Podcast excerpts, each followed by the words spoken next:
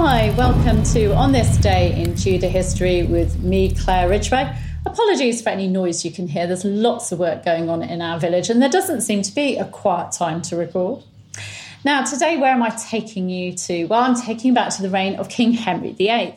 For on this day in Tudor history, the 26th of December 1526, Rose Locke was born.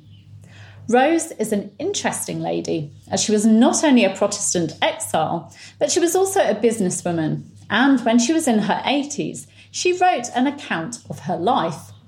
In her account, she mentions how her father, a royal mercer, imported religious books for Anne Boleyn. Let me give you a few facts about Rose. Rose was born on this day in 1526 and was the third child of Protestant Sir William Locke a mercer and merchant adventurer, and his second wife, Catherine Cook. Sir William Locke was also a sheriff and alderman and gentleman usher of the chamber to King Henry VIII, whom he also supplied cloth and clothing. William was knighted by King Edward VI. Rose was one of at least 11 children, so a large family. Her father was an ancestor of the famous philosopher John Locke, Rose was married twice to merchant Anthony Hickman in 1543, with whom she had at least two children, and to Simon Throckmorton of Brampton. According to Rose's account of her life, which was called Certain Old Stories Recorded by an Aged Gentlewoman and about the year Our Lord 1610, her father, who supported the king's annulment of his first marriage, removed the Pope's bull threatening King Henry VIII with excommunication when it was posted up in Dunkirk. Rose's family were keen Protestants, and Rose's own faith was influenced by her mother reading her and her sisters' evangelical books.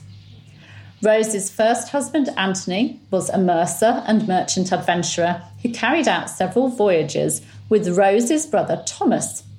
They also owned a number of ships, including the Mary Rose, not the famous one, though. They named the Mary Rose after their wives. Rose and her husband Anthony were friends with Protestants John Hooper, John Foxe, and John Knox. Rose's husband Anthony and her brother Thomas were imprisoned in the Fleet prison in Mary I's reign, accused of heresy and giving aid to imprisoned Protestants. After being released from the fleet, they then spent time under house arrest at the home of William Paulet, Marquis of Winchester, before they were eventually released. Anthony then went into exile in Antwerp. Rose was pregnant and so remained in England, but chose to give birth away from London in Oxfordshire. Her first child was baptised with Catholic rites, following advice she received from Archbishop Cranmer and Bishops Latimer and Ridley, who would, of course, become the Oxford martyrs. After recovering from the birth, Rose travelled to Antwerp with her child to be with Anthony. Rose's brother Thomas remained in England due to his wife, who, according to Rose, who wasn't very happy, wouldn't let him leave England. Rose had her second child while in exile, having that child baptised in the Protestant faith, and she returned to England in 1558 following the accession of the Protestant Elizabeth I. In 1596, according to historian Marilyn Roberts, Rose, her son William, and his family bought Gainsborough Old Hall in Lincolnshire, and the property became a focus for Puritans such as William Brewster. Rose died at the age of 86 on the 21st of November 1613. Rose is the protagonist of the novel Tudor Rose by Sue Allen. I'll give you a link to an article on Rose by Lisa Chapman, which goes into a bit more detail on her family background. You'll find that link in the description. Tomorrow, I'll be talking about another interesting Tudor woman, one who is known for her poetry and her knowledge of Greek, Latin, and Hebrew. So do make sure you're subscribed by clicking round about there and that you've hit the bell so you don't miss that.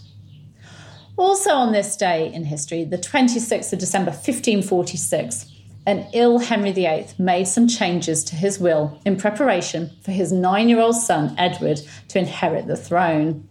I explained more about that in last year's video, as well as talking about how the Feast of St. Stephen, which is today, was celebrated in Tudor times. So do check out the description for that link. Thank you for listening to this podcast. I do hope you enjoyed it. And don't forget to subscribe so that you can enjoy podcasts on a daily basis. Thank you.